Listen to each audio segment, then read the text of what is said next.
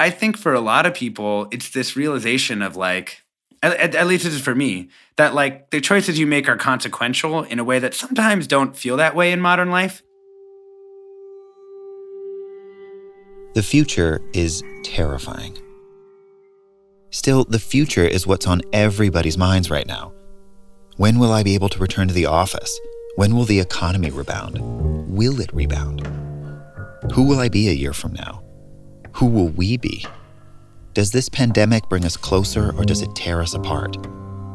When I think about the future of our planet and our future too, there's only one person I really want to talk to. His name is Alexis Madrigal. Alexis and his wife Sarah Rich live in Oakland, California. He's a staff writer for The Atlantic. He writes frequently about technology and the future. He's the author of numerous books and the host of Containers, a podcast about how shipping containers transformed the global economy.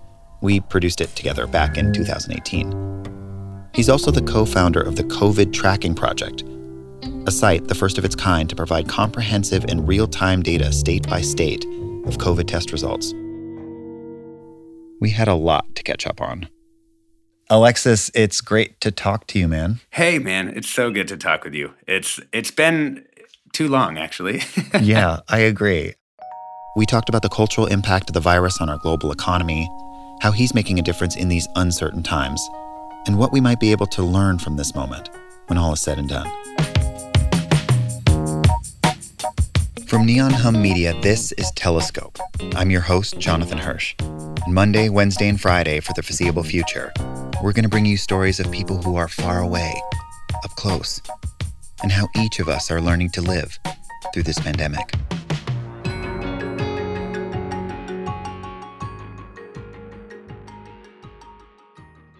When I first reached out to Alexis, he told me that days barely felt to him like days anymore, that he was so busy that each hour felt like an opportunity to catch up on something, to do more. In this crazy time that he's in right now, it started about 10 days before the realities of coronavirus really set in for people in the US. Well, you know, I'll take it back all the way to March 2nd. March 2nd, I had just done some yoga on Peloton. I was feeling great. I pulled out my phone and I saw some tweets from a guy named Trevor Bedford, uh, who's uh, he studies like viral evolution uh, up in Seattle, in which he basically laid out the premise that SARS-CoV-2, you know, the virus that causes COVID-19, had been um, moving around Washington in full-on community spread for weeks already. By the time we got to uh, March 2nd. And what that really meant was that there, there was probably community transmission across the United States. Um, that has turned out to be completely true now in retrospect. And that sent me looking for, like, well, why don't we know this? Like, why do we have all these um, cases? And so I talked about it with my colleague Rob Meyer at The Atlantic, and he's like, listen, based on what we know, like, what if we were on the Army Corps of Engineer beat and it's five days before Katrina? Like, what the fuck are we doing? And I was like, oh man, what are we doing? And on March 4th, the president and some advisors had gone out talking about um, that there were a million tests available uh, we want people to get tested. Over a million tests are out, uh, thanks to the diligent work of CDC and HHS. More than 4 million will go out this week. And we were like, a million tests? That's interesting. How many tests do you think we've done? And we realized that the state health departments were reporting this, how many tests that they had done.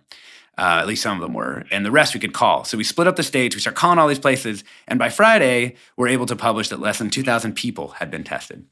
And what that meant was we were absolutely blind, blind, blind going into the outbreak, um, even as late as March 6th. We just had no idea where it was.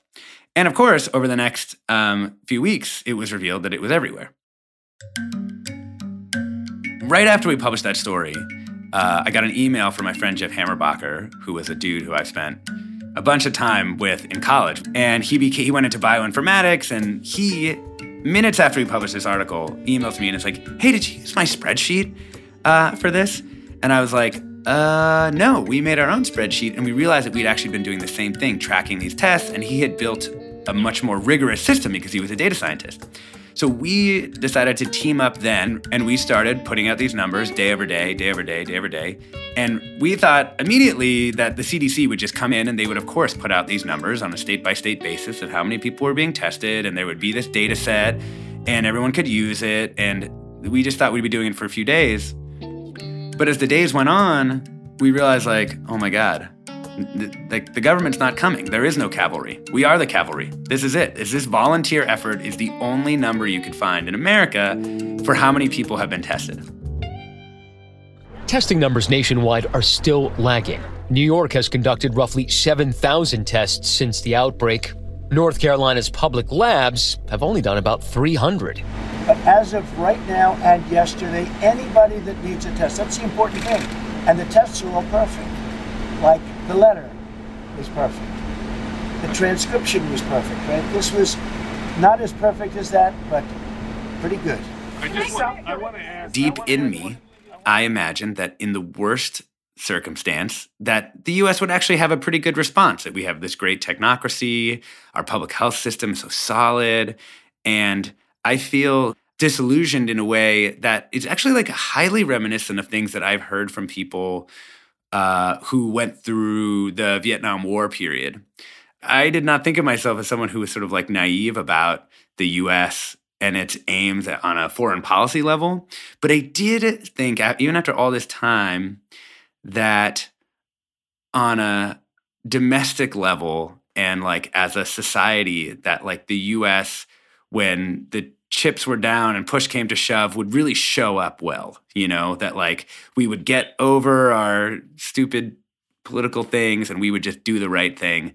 And I suppose that that has sort of happened in the sense that there's social distancing across the country and all this kind of stuff. But but man, did we botch this thing so bad, and we botched it in a way that was so much worse than other countries. Um, that is, it, it's sort of stunning, you know. Like we got the benefit of seeing all these countries making the same set of mistakes, and of course, and also some countries who didn't make these mistakes, and yet we just blundered on ahead and made even worse mistakes. And it just kind of showed i think how like um, corroded the federal government has become um, both in the current administration but also just a kind of hollowing out over the years and just like many decades of people talking about how government was incompetent um, at a certain point like that becomes more true so in this effort to sort of get an accurate picture of who's actually being tested for this disease you started to compile all of this data and it turns into what we now know is the COVID tracking project. That sounds like a lot for one or two people to handle. What, what's insane about this is it's kind of like running. I mean, I live in Oakland. It's kind of like running like the Oakland branch of the CDC. You know, I mean, it's like this insane piece of the public picture, you know, used by all kinds of media outlets, and we hear from government officials and everybody else who is using this data to understand what's going on. And we're just some volunteers, you know. It wasn't even really part of my official job at the Atlantic until uh, this last Friday. Um, so it's like been for me on a personal level just insane, you know. Just uh, there, there's no way that I can stop working on it we have a ton of volunteers who are in. They're all amazing, super talented. But like at the end of the day, somebody has to like run the thing. Somebody has to like make the decisions and bring in the money. And as it turned out, like I'm that person in this. And yet I also have the kids and I have my wife who also has a full-time job, which is super ramped up. And the the this just I don't even know. I haven't really talked about this that much, but just like this insane feeling of like wait, like I'm now this quasi official part of this response and cannot stop doing this thing.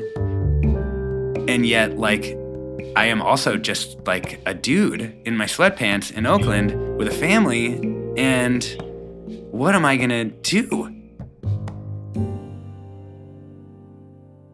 It's just been extremely hard and also extremely unexpected because we weren't, you know, before March 7th, I wasn't part of this thing. I didn't sign up to work for the CDC. You know, I'm not a first responder.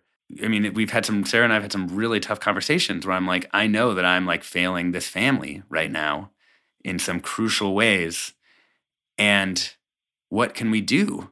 Like, what, what am I supposed to do in this circumstance, you know? Yeah, Alexis, I can't really imagine the sort of the weight you must feel right now, trying to keep up with this rapidly changing crisis and the response to it.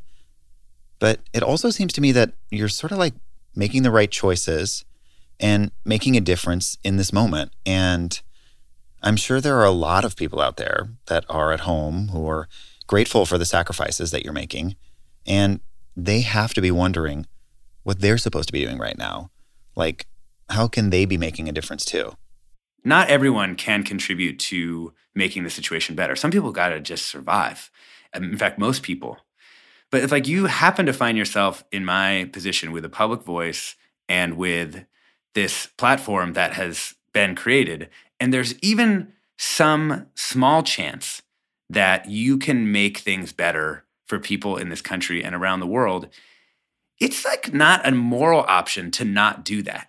You know what I mean? Like you this is big enough and bad enough that like you don't get to opt out if it's possible for you to have a positive effect.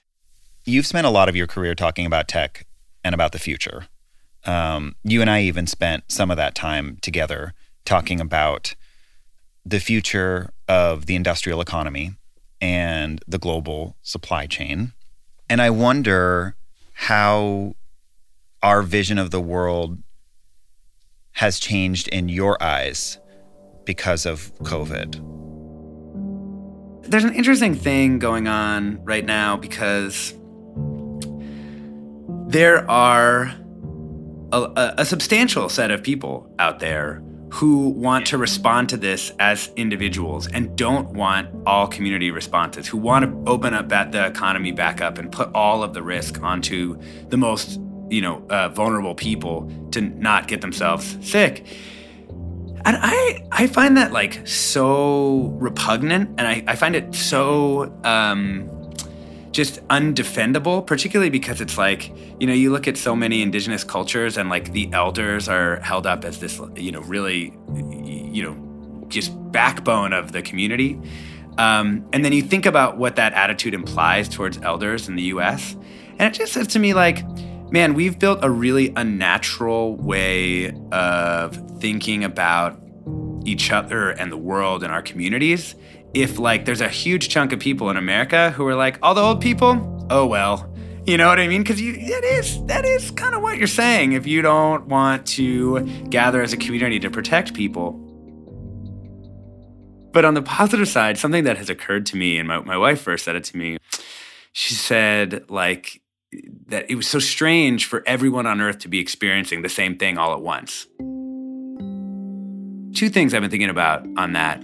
One is like astronauts oftentimes say that when they fly up out of the Earth and they look down, they see like the whole planet as one thing. And they even started calling it the overview effect, kind of going to the very opposite scale. The other way that you get that overview effect is to realize that this virus, which isn't even alive, um, and is at the tiniest scale, the opposite of the global scale, also shows the same sense of connection that we all share with each other, in that we're human beings connected by all these systems, and we're all vulnerable in the same way. Um, and our political boundaries mean absolutely nothing to this virus. Um, and that, that, that has given me a weird kind of hope, like that maybe not today, maybe not tomorrow, maybe not in like the kind of information sphere that is so degraded and corrosive, like in the United States, but that as a globe, as everyone together, that there's some foundational shift that people realize you actually can't have a global economy without having some version of a global society because we're all kind of in this one together, you know? Do you ever wonder how celebrities order food? Like, is Sarah Paulson a Diet Coke or a regular Coke girlie? Some peasant Coke?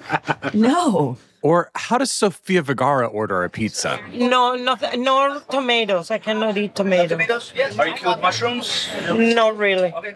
If these are the details you need, and I know you do, I have the podcast for you. I'm Jesse Tyler Ferguson, and on my podcast, Dinners on Me, I take some notable friends of mine out to dinners in Los Angeles and New York City. Listen wherever you get your podcasts. That thing was delicious. I wonder in a moment like this how how it's going to affect the culture six, seven, eight months, a year, two years down the road. Um, is that shift the one that you're speculating on? Is is there a possibility that it could have real concrete changes to the way that we to the way that we look at our culture and the way that we at least especially how we look at, at our culture as Americans? It's got to, got to, got to create a little more of a communitarian impulse within Americans.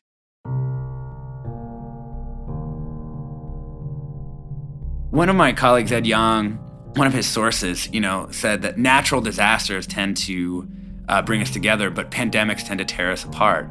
And so, my other thing that I've thought a lot about is fighting that impulse to be torn apart by this. That if that's the natural cast of things, and we need to set ourselves against that.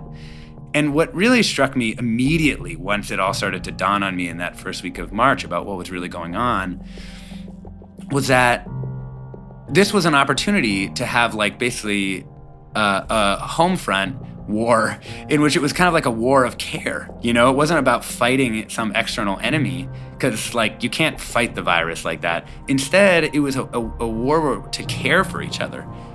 I think for a lot of people, it's this realization of like, at, at, least this is for me, that like the choices you make are consequential in a way that sometimes don't feel that way in modern life. But the choices you make may be very consequential for your community.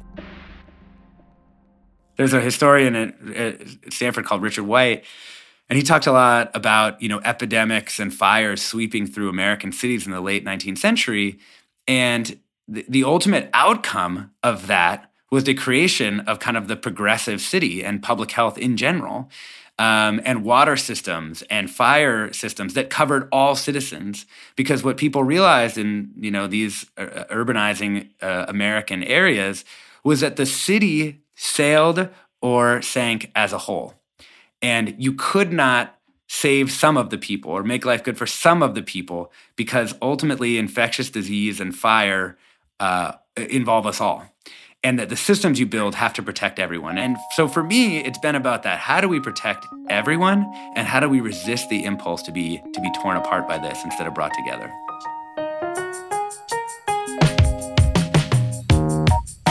A big thank you to Alexis Madrigal for joining us on the show today.